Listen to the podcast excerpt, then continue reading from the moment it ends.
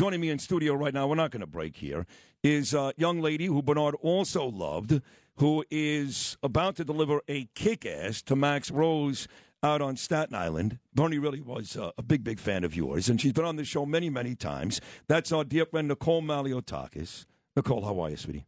Hey, you know I'm uh, I'm doing well, but uh, hearing all these uh, tributes to to Bernie is making me a little little sad. I mean, Bernie was a great guy. He had sharp wit.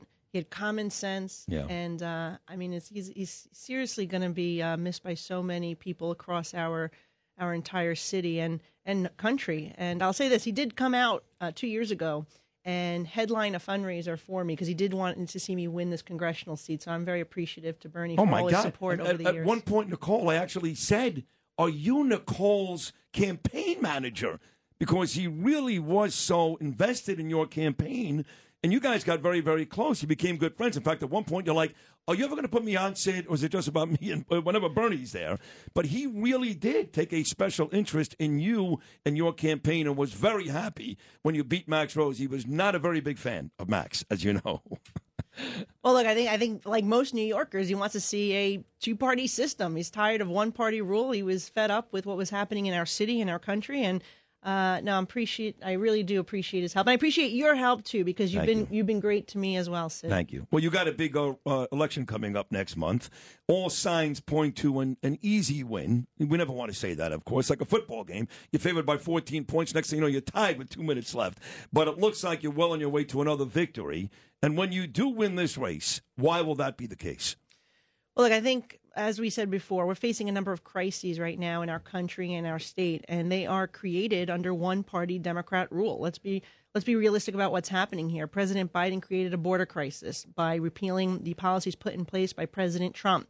He has hurt our economy. The the reckless uh, spending, his economic policies, his anti-energy policies have fueled inflation and hurting everyday Americans public safety in America's cities, states like ours, like Kathy Hochul, refuses to repeal the bail law.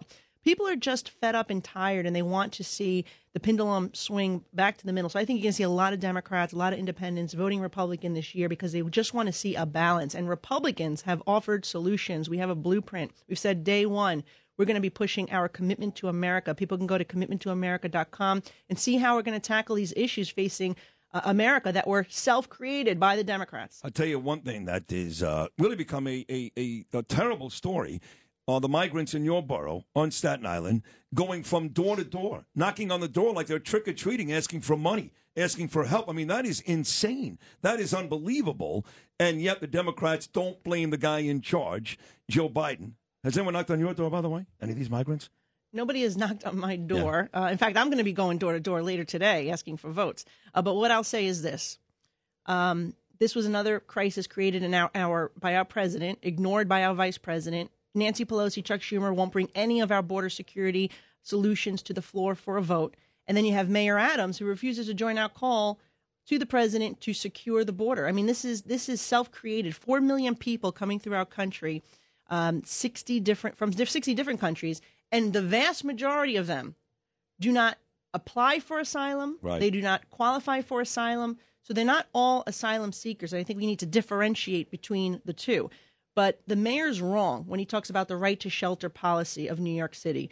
Right to shelter is meant for New Yorkers, homeless New Yorkers, citizens of the United States, not citizens of other countries. And we've asked the mayor to challenge that and get seek clarification from the courts uh, because that is really a major issue. It's becoming uh, uh, a, a crisis in every borough now. Yep, yep. And schools are overcrowded. Hospitals will be overcrowded. Look at how how crowded our hospitals were during the height of the pandemic. That they had to put makeshift hospitals up. Right. What would happen if we faced that again?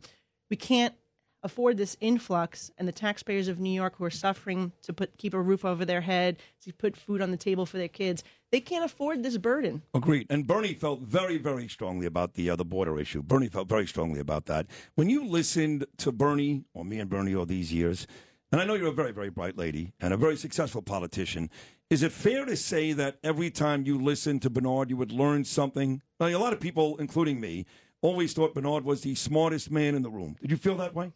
Bernie Bernie was definitely smart. I mean, uh, look, he, he he knew the issues we were facing, and he knew how to tackle them. And I, I think a lot of us see those solutions, right? Because they're common sense solutions. Fortunately, the Democrats who are running the city, the state, and the federal government don't don't listen to Bernie and the advice that he gave. Right, that's true. They don't, which is a good thing for us, actually. So right now, I think his wife Carol and his kids are listening. They know how much Bernie really loved you. What would you, uh, knowing that they are listening, what do you want to say to, to Bernie's family? Well, first, I want to say uh, my condolences to all of you and to the entire uh, WABC family as well. I know that um, he's sorely missed by you, but I want you to know that he's also missed by by me and countless New Yorkers who listen to him every day. And I think uh, there's going to be certainly a void here on the Bernie and Sid show, uh, and it's going to be tough, uh, tough, tough to follow without him. Uh, but I just want his family to know that um, he left a legacy in our city. Uh, he was right on the issues. He was right on the solutions.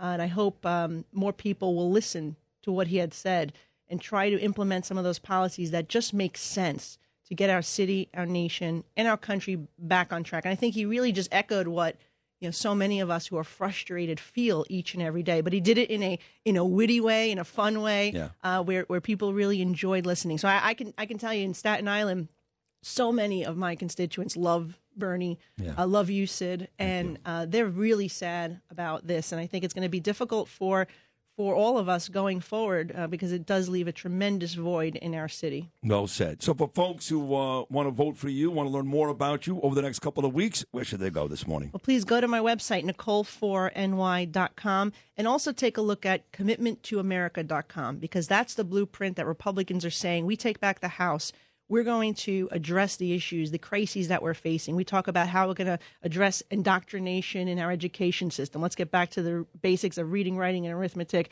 Forget about history revisionism and divisive sex and, and race curriculum. Which, by the way, Bernie also felt very strongly about, very strongly about that. Going back to our Tom Suozzi argument, me and Bernard. But go ahead, yes. No, with that, talking about how we're going to tackle inflation, address the supply chain issues, how we're going to address the border crisis, our Border Security for America Act that Nancy Pelosi refuses to bring to the floor.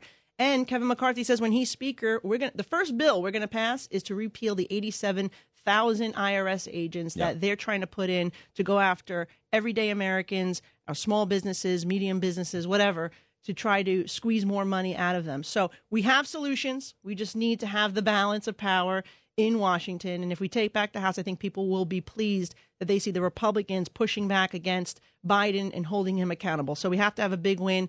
And again, my seat, by the way, on Staten Island in southern Brooklyn, only Republican voice in Washington. We have to preserve it. I'm the counterbalance to AOC when she introduced that, you know, fi- the five trillion dollar Build Back Broke Yep, agenda yep. uh, that we ended up killing, by the way. And then Joe and, and Jerry Nadler introduced packing the Supreme Court. I'm the counterbalance to that, and it's critically important that we have two party representation in Washington. And this is a key seat, by the way, that we must hold if we are going to flip the House and fire Nancy Pelosi once and for all, which I know everyone wants to see done. By the way, nobody more than Bernard. So up in heaven, Bernard this morning is rooting for you in a big, big way, as I am. We both love you. Thank you for uh, stopping in today. We'll talk again before the election. Thank you for sharing some Bernard memories. We'll see you again very, very soon. Thank you, guys. God bless. God bless you. Nicole Malliotakis, folks. Make sure you vote for her up against Max Rose come November. Your